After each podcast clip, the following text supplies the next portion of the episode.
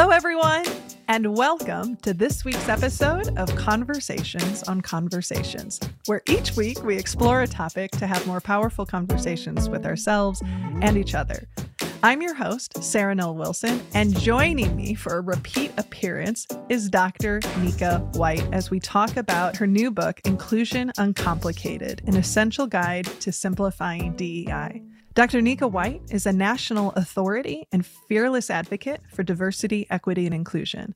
As an award winning management and leadership consultant, keynote speaker, published author, and executive practitioner for DEI efforts, she works with organizations across business, government, nonprofit, and education.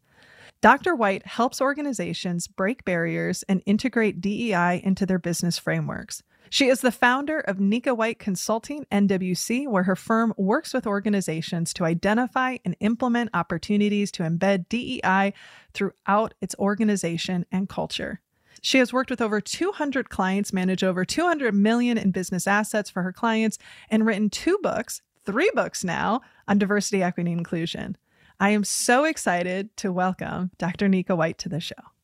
Welcome, welcome back to the show. You are our first repeat guest uh, on Conversations on Conversations, and I'm so honored and thrilled to be with you during this really exciting time. So, how are you doing, Dr. Nika White?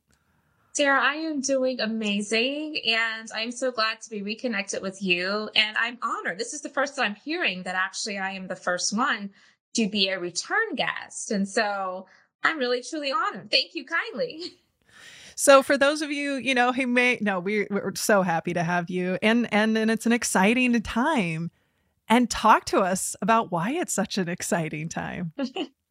Well, it's interesting. I believe, if I recall correctly, um, the last time that you were gracious enough to have me on, I I mentioned the fact that I was um, in the early stages of kind of working on book number three, and um, now that book is available to um, the world, and I am super excited about it. Um, it's called Inclusion Uncomplicated: A Transformative Guide to Simplify DEI. And it's in partnership with Forbes Books, who is my publisher. And I am, I'm just thrilled. Um, I'm literally holding it in my hands and I feel like it's been a long time coming.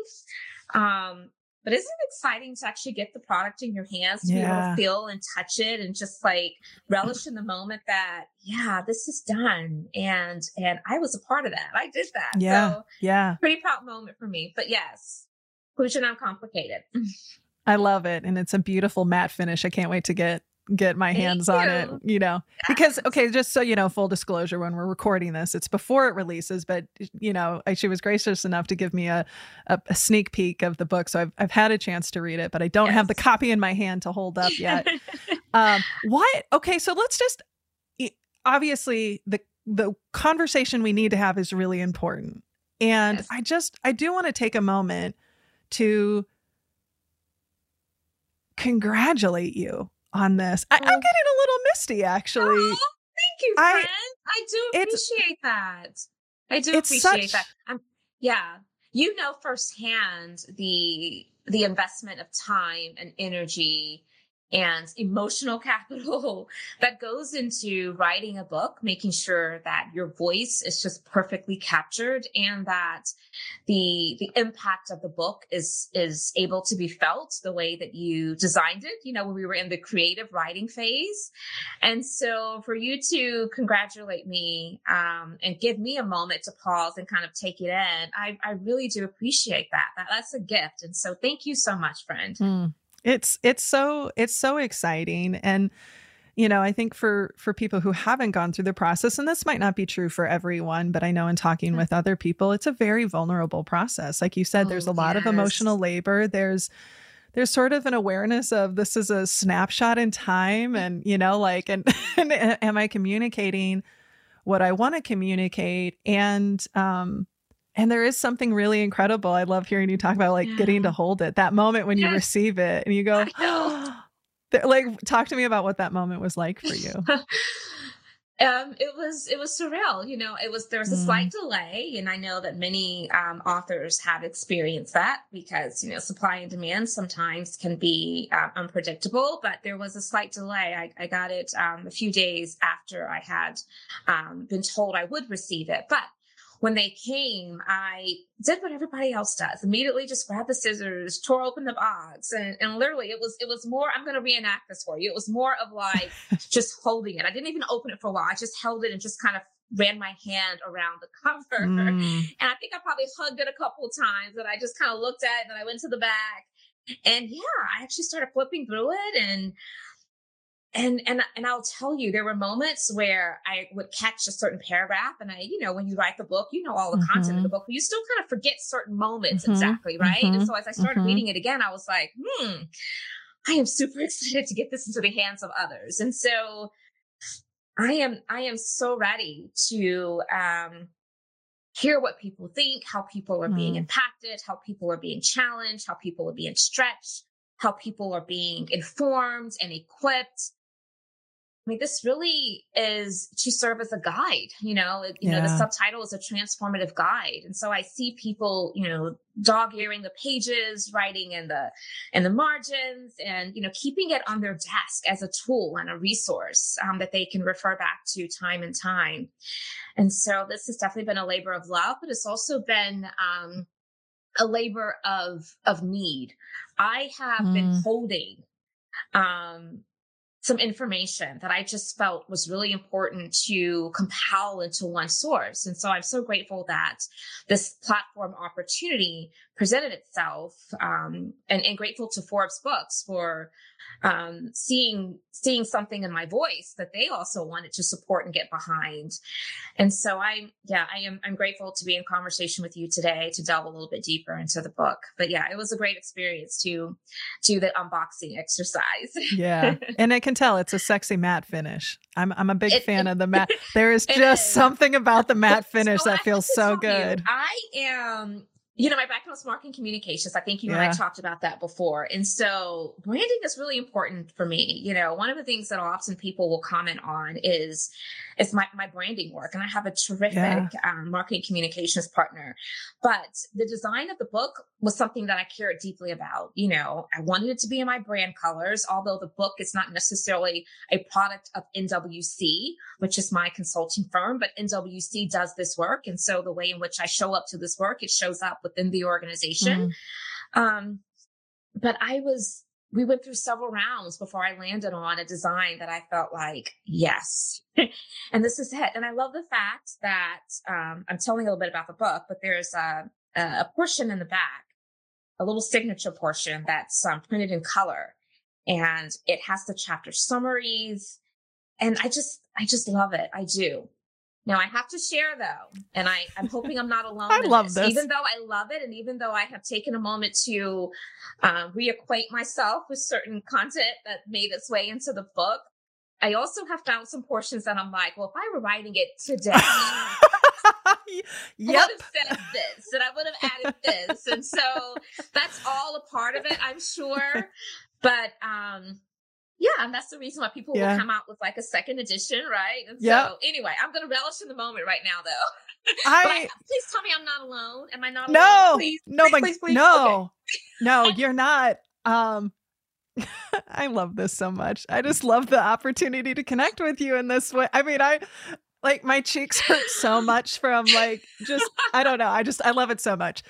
No, I it, you know, my uh, my mentor and good friend, uh, Dr. Cris Wildermuth, one of the things she said um, years ago that stuck with me was she said, you know, authors aren't necessarily smarter; they just finish it, and they realize and accept that it's actually never done and yes. and it is and it's hard and then when you go to do the you know uh, if you're doing you know the audiobook recording of it and you start reading it and you're like oh okay you know i mean and yes. and it and, and it's interesting because um yeah either because of your experience because i mean i definitely experienced that of um man there's a there's there's you know i i recognize like in my work like there's some actually really big gaps because of my lived experience being a you know midwest white woman working yeah. with largely right white audiences that there's there's a limitation to right. the content and and being okay and not being okay, yeah. but accepting that this is where it is. This is what I've learned since then. How do you bring that into it? And how do you invite people? And I love that you've already done that of I want to hear what resonates for people and what challenged them and what yeah. stretched them and and where might there be, you know, opportunities and and and then keep that list of you know, because you'll right. obviously continue, but it yes. it's a I don't think I don't know that yeah, you're never know. done. I love you're that. never Thank done. You for sharing the words of wisdom from your mentor with me because that resonates deeply. Yes. Um, and and I appreciate that in many ways, especially because when we think about this work of diversity, equity, and inclusion and belonging, we often say there's no destination.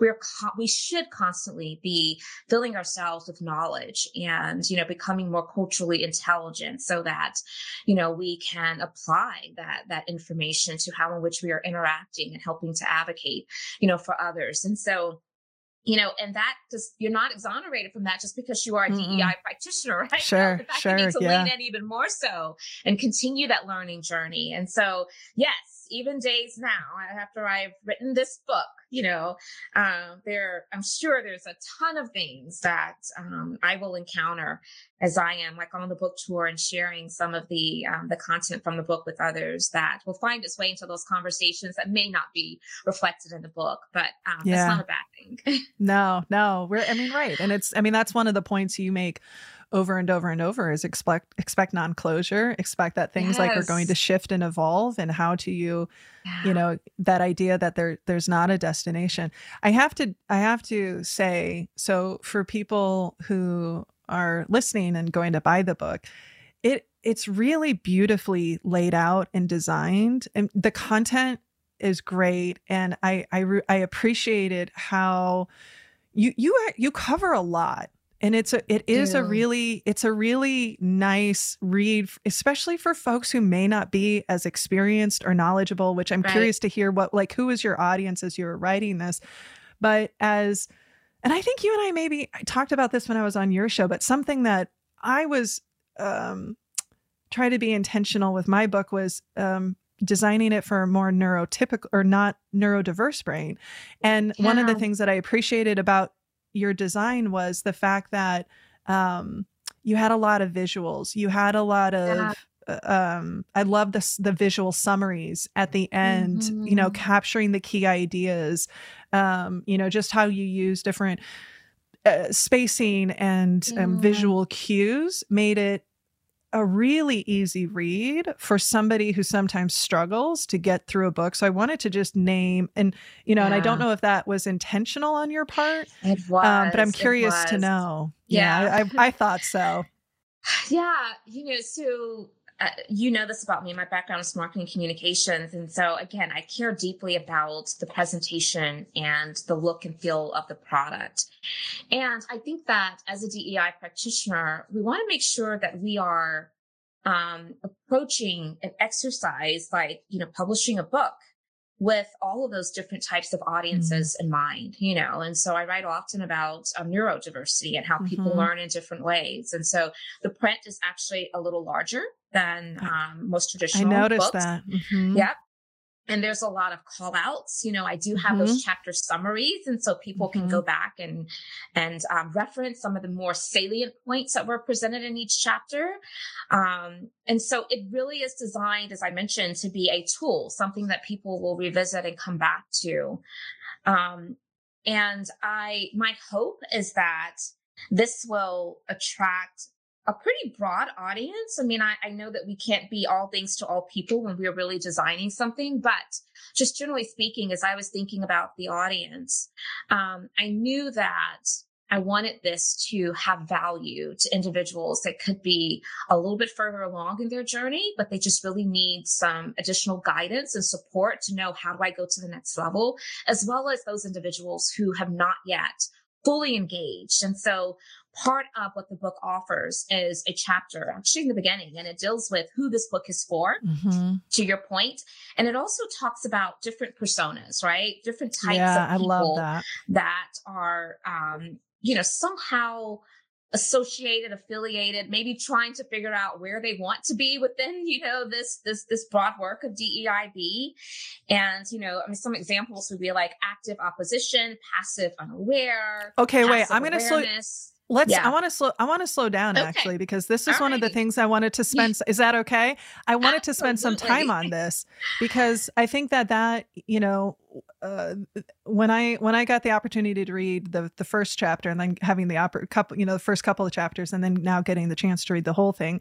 that was the section i really appreciated as a point of reflection and obviously that takes some honest reflection of Yeah. where you're at and you do and so i so the reason i want to slow it down because i think that this is a really um i just want to hear you speak more to it and there's so much value in us being able to identify so where are we on the journey yeah which is is different than Right. uh, where we think we are you know that's something Mhm. that that that there are times when you know and and, uh, and we're we're going to just have a real conversation. There there are times when i think i'm further along on my journey because i'm further along than where i was before but i'm still Sure. not necessarily maybe where i could be where i hope to be right? And it's so sometimes like well no i i'm actually here. And then when you actually reflect on you know the where you could be and what does that actually look like in practice to to be a really active courageous ally? Like oh i'm not actually as far along. So let's break down the five okay um, and talk through them yeah I would love to. I want. I want to start um, with really just reflecting a little bit further on what you just shared. What I love about your vulnerability and talking about your story as you think about where am I on this journey. It is all about um, competing against yourself or benchmarking against yourself. And Mhm. one of the things that I felt was really critical for this book is that we need to make sure that not only are we doing those critical reflections for ourselves, which you do beautifully, but most people, they will assess that question based upon where they are against someone else. Mm, And what I Mm. want people to really lean into is that there's we're not competing against anyone but ourselves in terms Mm. of just am I becoming better than I was the day before, right? And I think that's so important to amplify because, you know, in chapter one, when I do introduce the personas, it's right on the heels of talking about identifying mental models. And it's where I really help the audience to understand that everyone's lens and their point in which they are entering, you know, the conversation, the proverbial conversation of DEI is vastly different. mm, And so we have to take that in mind because I think that has a lot to do with, it should have a lot to do with the way in which we try to engage people and bring them along.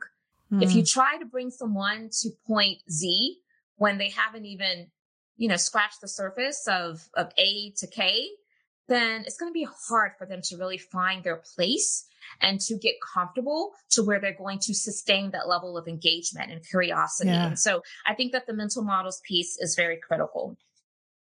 So to your question, I'll, I'll just talk briefly about um, the five personas. The first is active opposition. And these are individuals who are deeply rooted, right, in their choice to be a strong opponent of DEI. And it's important to recognize that. Um, these are individuals who, quite honestly, maybe their minds cannot be changed and who Mhm. are committed to disrupting the work of DEI. I want to pause there for a second and say this book is not for those individuals. Mm. In fact, part of my philosophy with the work that I do, and I'm not to say, I'm not saying that this is necessarily the approach that every practitioner in this space should take, but for me, I realize that that's not my audience. That's not who I feel like I have been equipped with the skill sets and the ability to reach.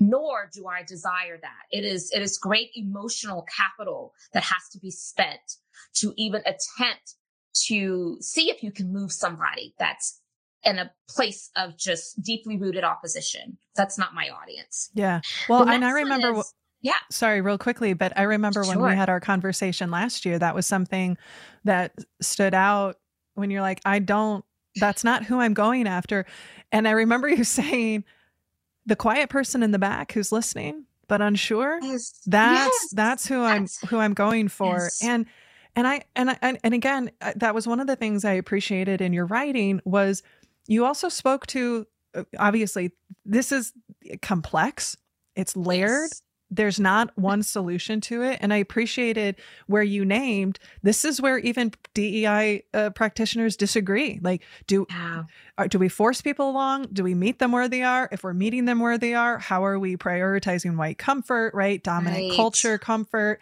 and and and and and and wrestling with that. That there's not one answer to that. It's you know figuring out what's right. So that was sorry as you were talking that was coming up. So please please continue. No i'm glad you reminded me of that. And you're right. I was very clear from the beginning and even throughout the writing process. And, and i'm even clear about this and and how i show up to this work from a consulting perspective. I mean i truly believe that the population of people that at their core they really do care about getting this right and wanting to um, engage in a way that really leads towards sustainable change um, I think that population is great enough to where I have personally made the decision that I'm not going after the naysayers. And I don't mean naysayers to where, you know, there's some things that they question. I'm talking about those that are, again, in deep opposition. No matter mm. what you do, mm-hmm. you're not going to change their minds, right? And I would far rather spend my time and energy on those that I believe I have the ability to help shift and and there's a likelihood of behavioral change that aligns more with again the value set and the opportunities that diversity equity and inclusion bring and so I, I stick by that the second persona is passive unaware. And as you can imagine, just by that, that labeling, these are people who are unaware and they cannot engage in the work of DEI simply because they're unaware, they're uninformed. Mm-hmm. Um, and so they can be identified by their lack of engagement in the conversations, by their inability to recognize the severity of the problems that loom concerning equity and, and equality. And I do believe that um, with the proper guidance, the proper resources, the proper influencers in those individuals' lives, whether it's through resources or through, you know, people, that there's an opportunity to get them engaged. Mm. And so that's passive unaware. The next is passive awareness. And it's, as you can imagine, the opposite. But passive aware mm-hmm. individuals are the ones who can appreciate that attention is being given to the work of DEI, right? They're like, yes, I am so glad I'm with an organization that cares deeply about DEI. I'm glad we have a chief diversity officer and I'm glad that we have a statement and mm. we're doing things that's impactful. We're changing systems and minds. But the problem is, is that they see it as the responsibility of someone else. So they aren't mm. owning the accountability for it. And I truly believe this work belongs to all of us. So there's a message for those individuals as well. And then thirdly, active awareness. When we think about being actively aware from a mental model perspective, these are the ones who know that this work is necessary and they are actively working to advance it. Maybe these are practitioners. Maybe these are ones who are leading this work within their respective organizations. Maybe they're just human rights activists or social justice workers. And so they're regularly doing the work, but they also need support to help bring others along, right? Mm, and so mm. that is the audience that this book also appeals to. And then the last one is overactive awareness, right?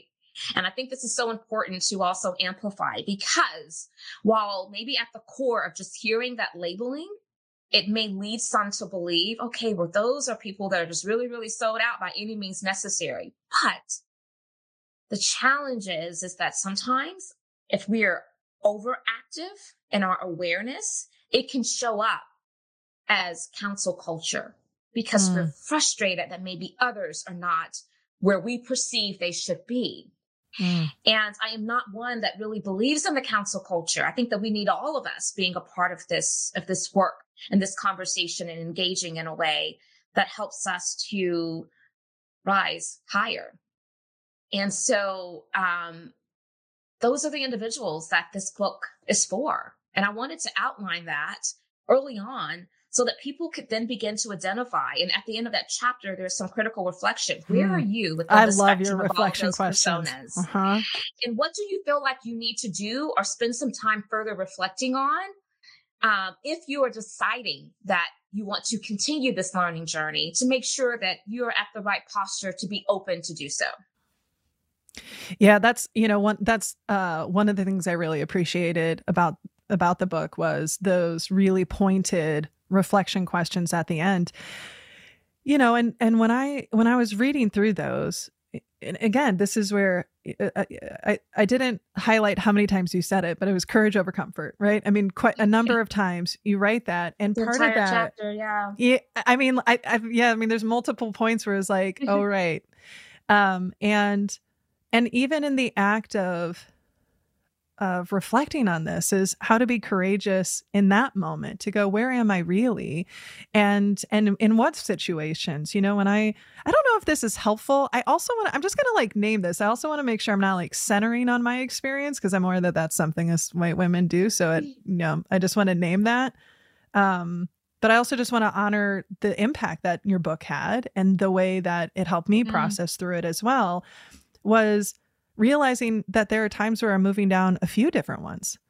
And, yeah. you know, and not necessarily like, yeah. oh, I am this, oh, I yes. am, you know, passive yeah. awareness, but it's like, oh, there are definitely times when I'm passively unaware, or there are times when I am very much passive awareness and then there's li- little moments that are that uh, you know active awareness and and dancing between those that that was definitely um I think that's that was such a powerful framing to invite people to get really courageously curious as you know that's definitely like my thing about yeah but where are you really? And i and yeah. i appreciate that that point you made about um you know being in competition of just like how how are we continuing to be better than we were before? Yes. how are we continuing to move forward? And and and recognizing that you know recognizing when you're like oh i've been passively unaware. Yeah. Now far longer than i realized. I love the revelation, Sarah, of um, the mental models and those personas um, how they can show up differently based upon the circumstances, right? And how we will evolve and grow and learn. And um, so that that's a really a really good point that I hope people will um, keep in mind as they are are engaged in this book. And you know, I also want to comment on the competition thing again. Mm. I hear this so much. And so I think I am a bit oversensitized to it because we do a lot of assessments at NWC. And when we do these deep dive assessments, it is pretty recurring that our client partners will ask, well, how did we do? Sure. And really, what they're looking for sure. is a score or a grade. And it's not a grade of how you did independently, but how did we do, maybe comparatively speaking, to others that you've done assessments for, to others who are in this industry. And so we have this, this going in position with our clients where we go ahead and just, you know, level set around this is how we approach benchmarking you are benchmarking against your own selves. That mm. is the mm. best way to do it because mm. you want to mm. make sure that you are improving. If you're not at 100%, then there's still opportunity for growth and refinement. So don't be so concerned about what others are doing unless you're using that information to really just modify, tweak, and, and inform what you should be doing, right? But, um, so I appreciate that. And I think the same applies to individuals when they're also on their own personal journey. Well, I'm not as bad as so and so. Okay. But what does that really mean though? Why right, does that matter? Right. What can you do better? You know? Yeah. Yeah. What, I mean, what are you trying? it, it, I'm smiling a little bit because when, you know, we do assessments maybe around different, different topics, it's always like, so how do we compare? And, yes. you know, and it's, it, and as you're saying that, um, I really, yeah, I really appreciate that. You know, you're benchmarking against yourself. And, and if the goal, again, here's another beautiful opportunity to get curious is the goal for us to feel like we did enough? Right. And that's something you explore too of the, right activity versus impact or making it so, so transactional that it's event based instead of an ongoing you know because i could definitely see because one of the questions that i i was uh, reflecting on in preparation for this was what are those organizations who you feel like are making strides? What are they doing differently? You know, like that point of comparison, I think could be valuable just because sometimes we don't yeah. even know what we don't know of what it can look like because Oh, again absolutely. it's you know Absolutely. But to me, that's not benchmarking. That is more Yeah. of, um, you know, just, you know, pulling together data of example sets, basically. And that's what we Yeah. say. That's kind of the way in which we approach what you're probably referring to as benchmarking. This is what I, we, would, we would say to our client partners. Um, and so I, I, think that is critical. I find it very appropriate for people to be exposed to case studies and how other organizations have navigated maybe similar type challenges so that they can, um, you know, pull out what's relevant to them. Because, you know, it's very nuanced. This work is not going to look Yeah. the same across every organization. That's just not, it's not, it's not possible. The other thing too that I think is important to spend some time on in our conversation is really going back to this courage piece, because the courage piece was really the impetus in many ways of why book number three came into existence. What I found um, in my time as a practitioner in this work is that one of the main barriers that kept a lot of organizations and leaders in organizations who were charged with this work from really feeling um, compelled and equipped to to create sustainable change was how mystical all of the Mm. unknowns, how daunting this work Mm. felt. It just felt so complex. And we know Mhm. that when something feels really, really hard to us, there's automatically a disadvantage that can overcome us if we aren't careful. And so for me, I wanted to try to address that piece of it. So that's where the whole notion of let's unravel the knot, right? I just, you know, imagine this big, and I remember having a conversation with someone and I'm like, what are you, after we've had some, you know, some conversations and I was really presenting some points and I could tell they were grappling with it. And I said, what's coming up for you? Just socialize with me. What, what are you thinking? What are you perceiving? And the person just very exasperated said, I just feel so overwhelmed. This is just so hard. I feel like we just can't win. It just feels so, is it even possible? This is just so Mm. complex and almost like throwing up the hands, right? And I was like, okay, Nika, what do you do with this?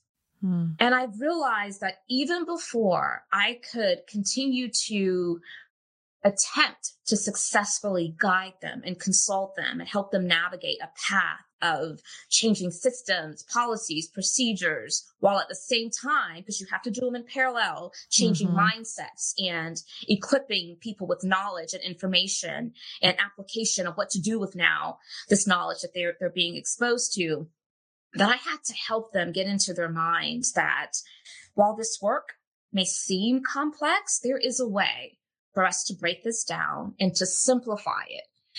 And so I feel like it's important to socialize that because that's really the impetus of why um, inclusion uncomplicated came to be. And what I'm also finding it important to share is that, and if people get the book and they read the book, they will they will clearly know that my position is not that DEI is not hard because there's a lot of really Right. hard aspects of it. But it doesn't have to be to the point to where we remain on the sidelines or we Mm. remain complicit if we're able to engage in this work in a way where we feel like we are being um, met where we are. I'm not going to leave you there. That would be a disservice to you and to the world, but to help people along to unravel the knot, right? yeah So that it becomes uncomplicated, right? yeah And so that's that's what I'm hoping this book will do for a lot of people. You um you just spoke to one of my favorite lines, which is I believe in meeting people where they are, but not content to leave them there. It was so powerful. We'll be back with Dr. Nika White in a moment.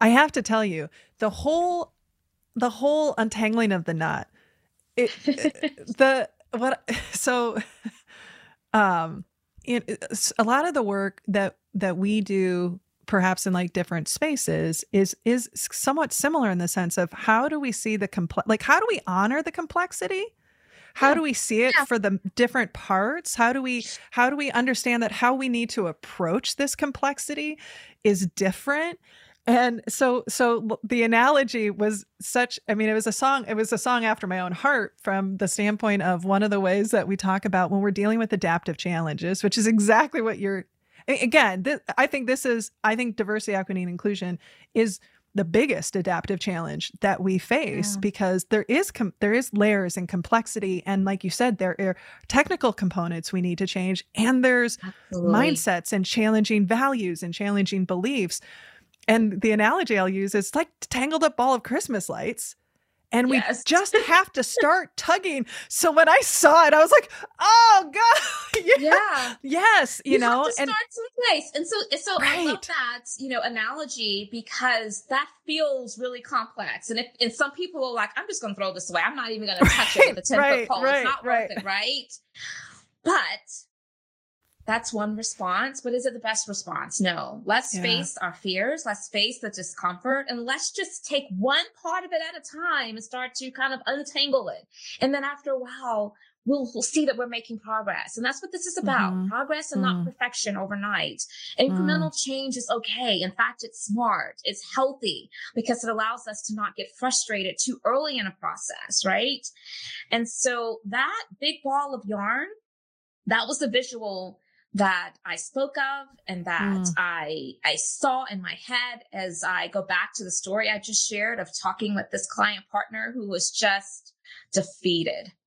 Yeah. And, you know, and I thought, Nika, what can you do? What can you do? At that moment, it wasn't about trying to get you to believe that DEI is important. You know that you're just stuck. Mm-hmm. Um, because you don't want to do the wrong thing.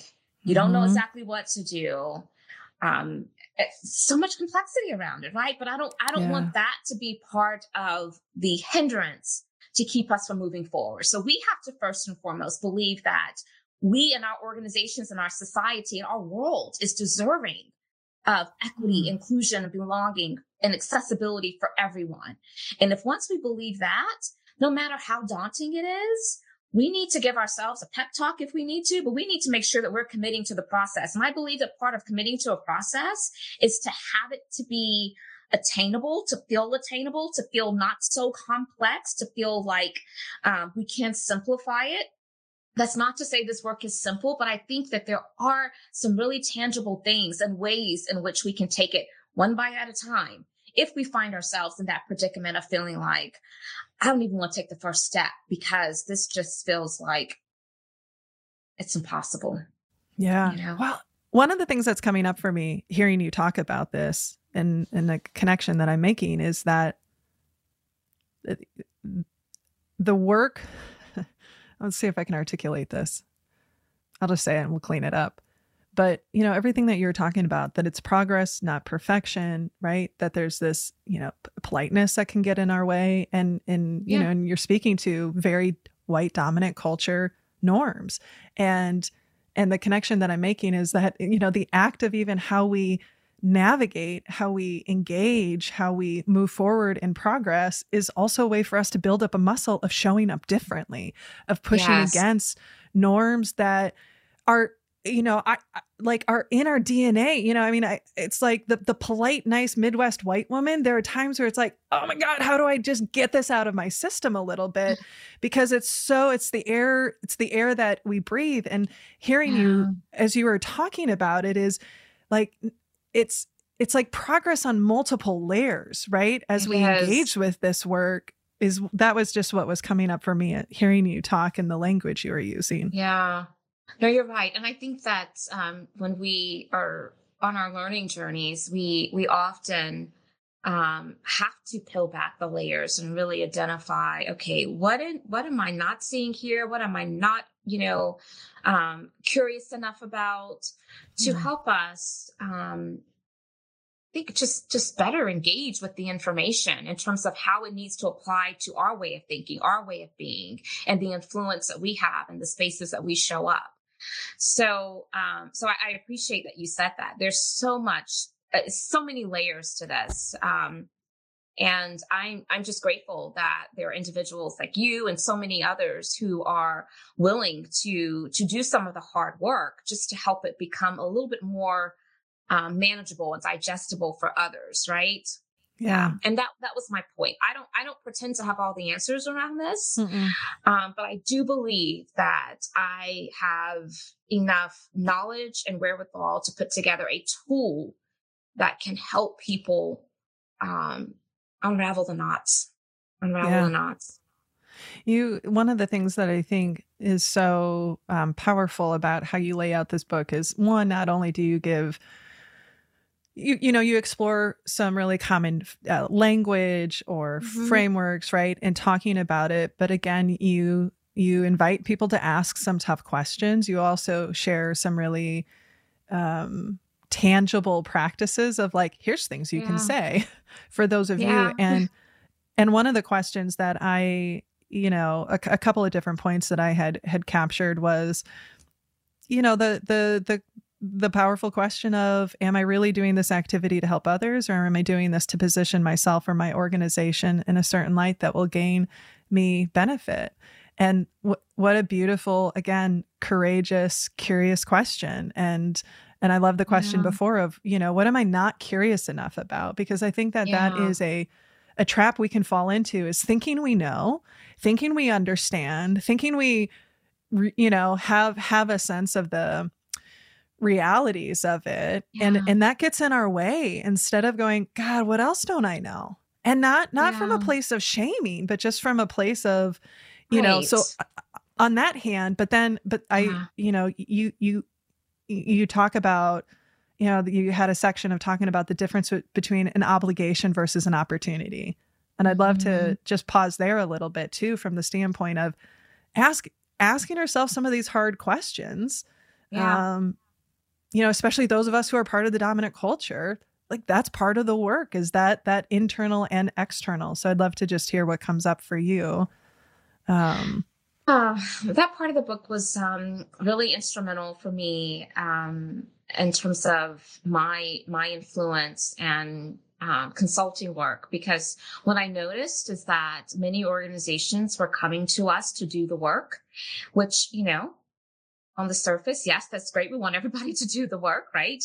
But they were doing the work, I felt, for not the right reasons. Yeah. Um, and when I say not the right reasons, when we are obligated to something, it certainly helps us to remain devoted to it because we don't want to have to experience the consequences or the repercussions of not doing it. And that's when it feels like a burden to us. And mm. I would much rather people to not approach this work as a burden, right? Because we're talking about people. Don't approach humans as them being a burden.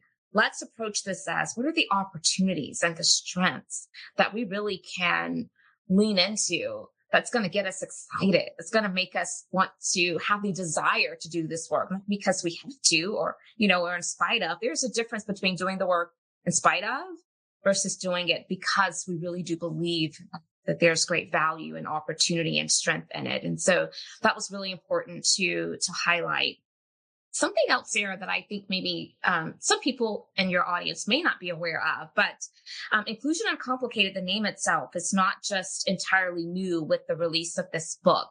Um, for the past three years, um, I have been putting out short clip videos called mm, Inclusion mm-hmm, Uncomplicated, mm-hmm. Simplify DEI. And it was all to help provide those bite sized pieces of information so that people could have a resource. And I, you know, we release this content, this video series, new content every week. And so they're no more than like two minute clips.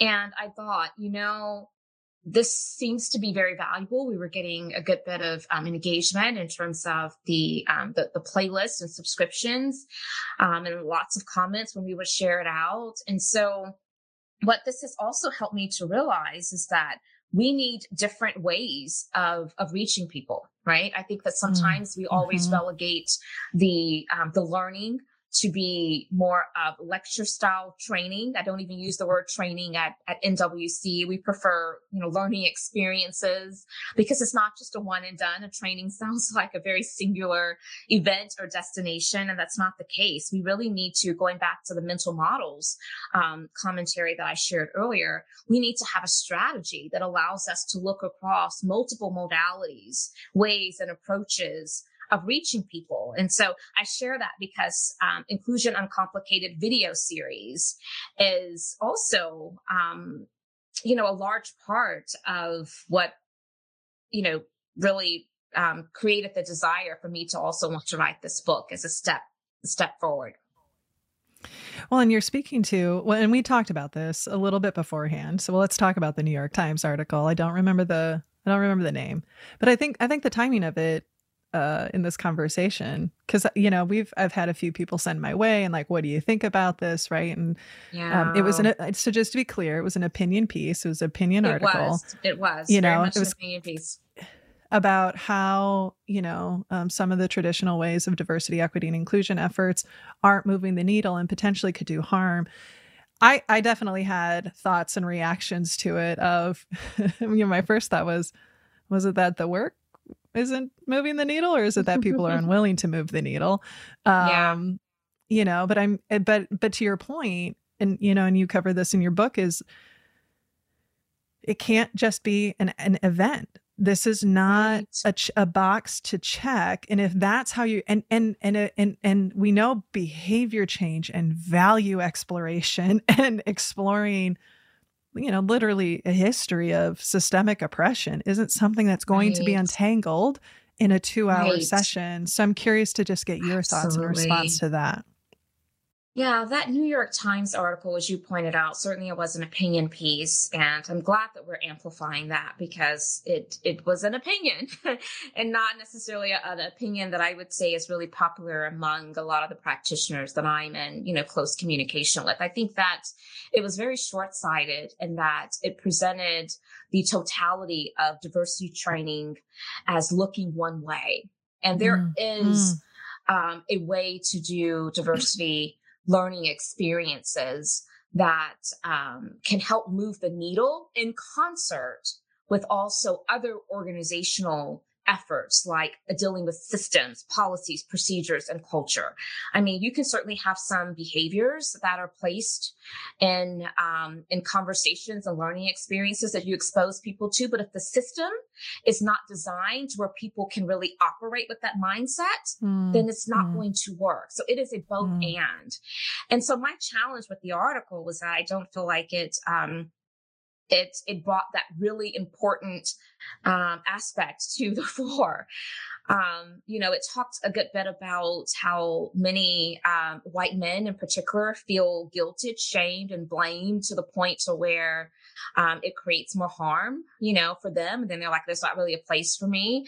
And you know, and in my book, I talk about I don't believe in guilting, shaming, and blaming, but um, I do believe that we have to be really careful when even in opinion pieces to send a message that that broadly can cause a population of individuals to negate um, yeah. the work itself, right? Or to see it as having an adverse effect. I think that we all know that there certainly there could be harm if it's not done well and it's done yeah. right. Yeah. I just want us to be sure that we aren't amplifying the um, the negativity that you know, can occur and does occur across all different industries and disciplines, mm-hmm. right?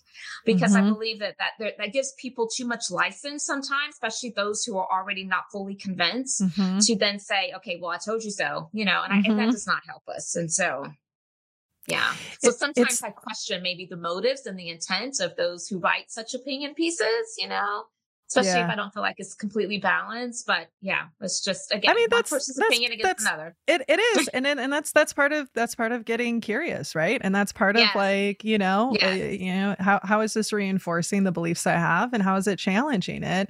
Yes. And and exactly to your point, and I think that was a point that at the end of the article was like actually what can help move the needle is yeah. the yeah. systems work. Yeah. I mean, it was it was a yes. small section of it, but they got okay. to that. And yes. and so and so um I mean it was the last paragraph, but but that's something that, you know, when I think about when I think about the opportunities I've had to be uh really directly involved with the work that my like my colleague Jilmada does with organizations where the needle has moved is when it is the combination, exactly like you're talking about. It's the both yes. and it's the system because, and I loved how you said it, and I didn't quite capture it exactly. but when you're saying that if the contain, you know, I, I think of it as a container. Yes. If the container hasn't changed and and we're trying to to to change behaviors or beliefs that that's always going to be in conflict and will almost like suffocate any little sparks that come up. And so you have Absolutely. to look at it. And so so you have worked with hundreds of organizations. You have been able to support them on their journey. What are some of the components and and again some of this you talk about in your book of like how important assessments are how important it is that yeah. you get a real honest yeah. view of where are you currently and i just want to make one like point I, as a white person doing this work how do we right size our discomfort yeah you know that's a that's a concept yeah. that like you know we'll use sometimes of like how do we right size the problem and yeah. and and making sure like how do i right size the discomfort i'm feeling compared to the harm that's actually happening to other yeah. people so I, I don't that was just something that was coming up for me but is you know i do want to go back to my original question which is um you know what what are some of those strategies mindsets right um, practices that you have seen because because again your approach isn't a one and done. You are walking alongside individuals and organizations as they are on this journey right and helping them understand it's a journey. So what are some of the things that you found to be um, just most effective? I don't want to say right because there isn't a right but just yeah. that have been really powerful so one would be, um, and I'm probably making up a word here, but uh, the the stick to itness effect, right? Mm-hmm.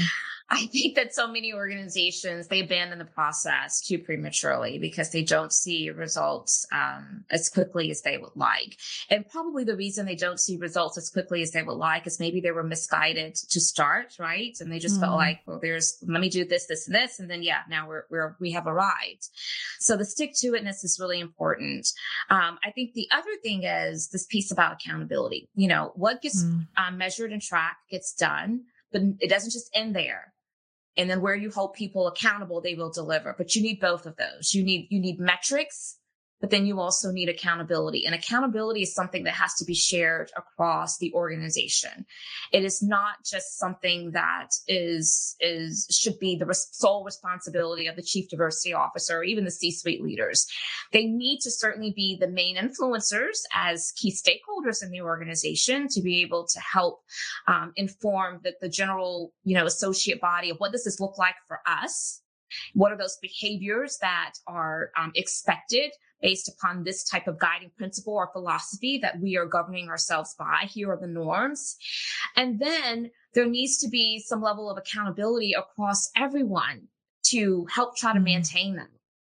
And so that can look like a variety of things. But I think that until we get to a place to where we can be comfortable knowing that it's okay to have some accountability mechanisms in place assigned to this work, that we're going to be able to move the needle. I don't know why organizations are so afraid sometimes of the accountability piece. I guess it's because I think it goes back to my theory. It goes back to like, yeah, that sounds good in theory, but in practice, mm, we're going to lose our whole workforce. Well, okay, but what what is that gaining you though mm-hmm. by having a workforce that's continuing to not allow you to be able to be on the cutting edge of, of, of what needs to happen in the future to attract the best talent, retain the best talent. And I mean, you know, so we have to help them connect the dots to the application of what that looks like at the individual level um, within an organization.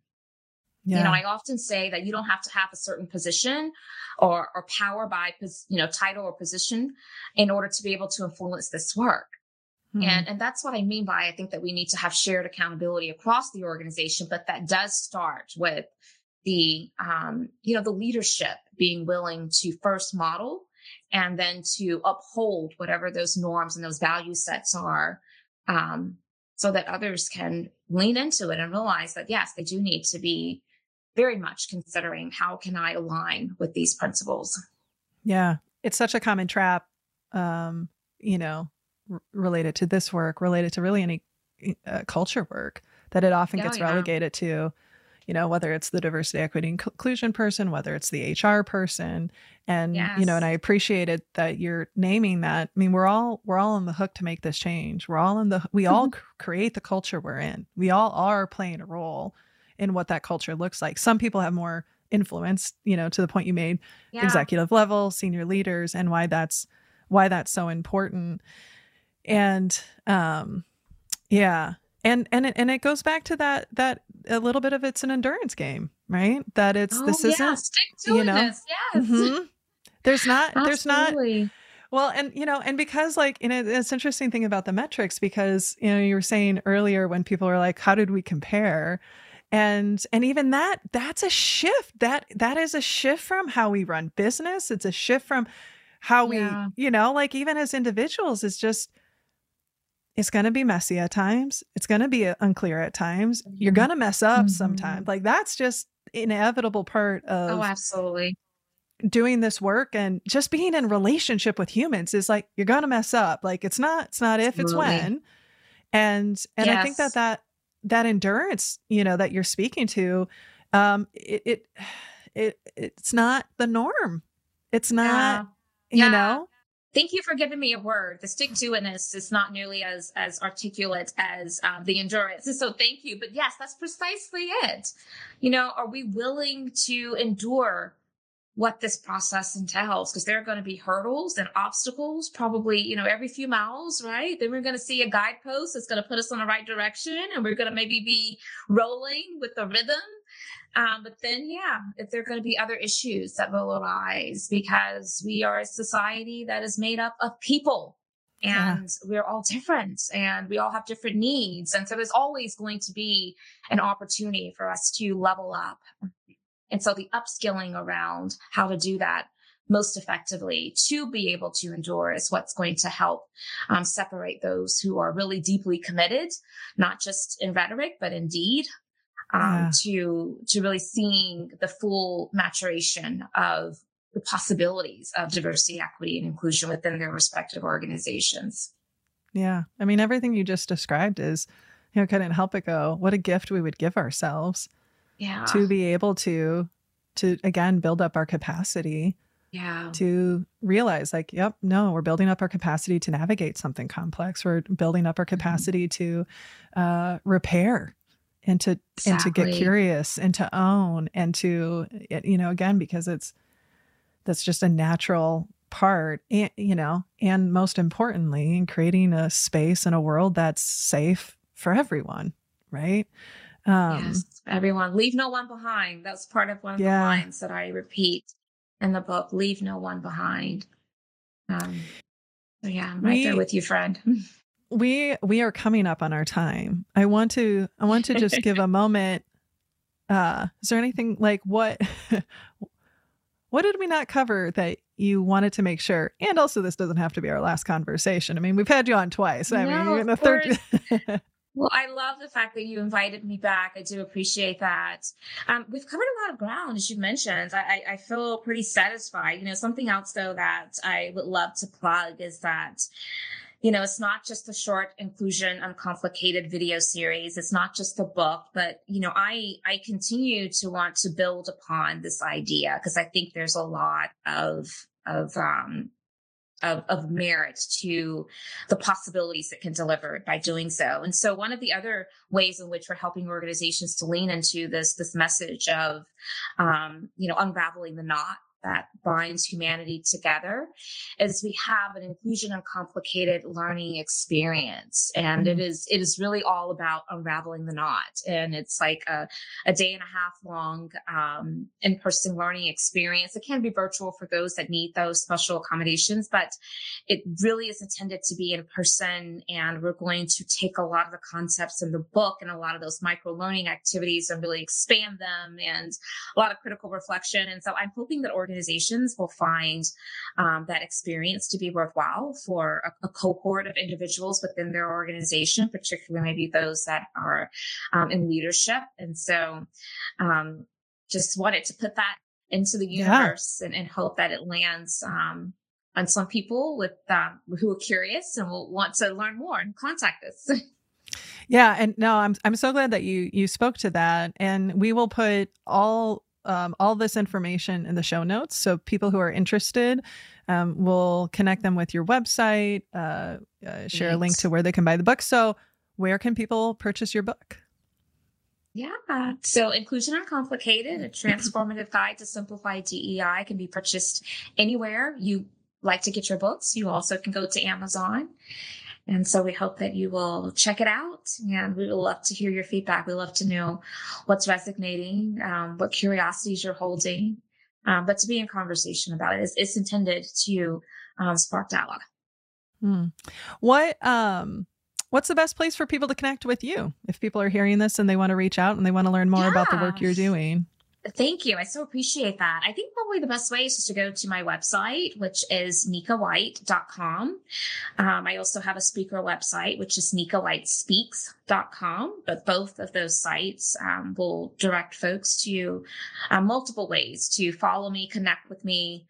Um, and I would very much welcome those opportunities. Yeah. What What do you want to celebrate? I mean, I just like let's let's end where we started. What's what's something you want to celebrate? About this um, the journey you've been on and this milestone that we're in in this present beautiful oh, moment together.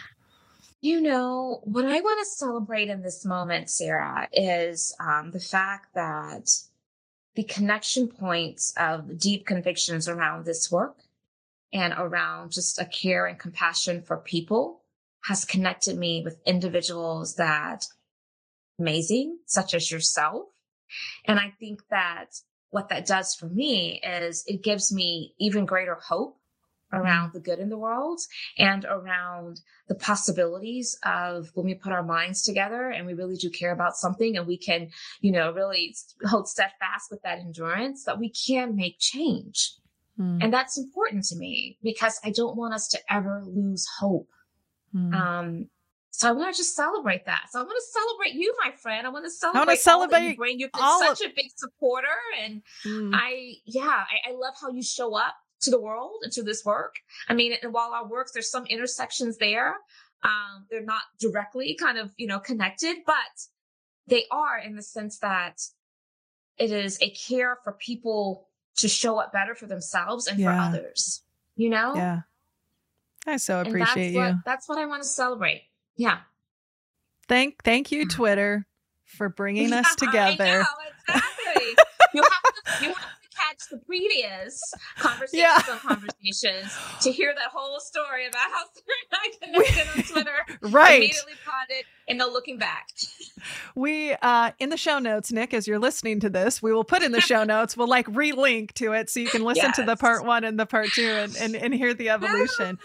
Dr. Yeah. Nika White, thank you I mean, just ah, thank you for being here. Thank you for giving us your time. Thank you for giving the mm-hmm. world your wisdom, your emotional energy, for you. you. know your endurance in all of this, and um, and for sharing this time. And just uh, you know, huge congratulations again to Inclusion Uncomplicated. It's um, it's a real triumph, and it's a huge milestone. And I'm so I'm so excited for the impact that it will continue to make. And and so just mm. thank you for being you. Thank you. I receive all of that, my friend. Thank you so very much. I really enjoyed this conversation and I'm just grateful and honored that you you thought of me to want to bring me back. Our guest this week has been Dr. Nika White. And while I have pages of notes from reading her book in our conversation, I think the thing that I'm really holding on to is that idea of how am I better today than yesterday? And how do I continue to move forward in progress and not perfection? I think that is a real easy thing to get caught up into. And that is something I really want to hold on to. And we want to hear from you. Help us understand what resonated for you, what pushed you, what challenged you, maybe. You can reach out to us at podcast at sarahnollwilson.com, or you can find me on social media where my DMs are always open. And if you'd like to find out more about the work we do and how we can help you or your team have conversations that matter, check us out at sarahnollwilson.com. You can also pick up a copy of my book, Don't Feed the Elephants, wherever books are sold. And if you'd like to support the show, please consider becoming a patron, visiting patreon.com slash conversations on conversations, where your financial contributions will not only sustain this podcast and the amazing team that makes it possible, you'll also get access to some pretty great benefits like swag. And if you haven't already, please be sure to rate, review, and subscribe to the show on your preferred podcast platform. Doing so helps us get the word out, uh, increases our visibility to bring on amazing guests like Dr. Nika White. Thank you, To our incredible team who makes this podcast possible, to our producer Nick Wilson, sound editor Drew Knoll, transcriptionist Becky Reinert, marketing consultant Caitlin Summit Nelson, and the rest of the Snowco crew. And just one big final round of applause for Dr. Nika White, and big congratulations on her latest book. Please go out and buy it, check it out, buy it for a friend. It's a really great read. This has been Conversations on Conversations. Thank you so much for listening. And remember, when we can change the conversations we have with ourselves and others, we can change the world. So thank you all for joining. We will see you next week. Please be sure to rest, rehydrate, and we'll see you soon.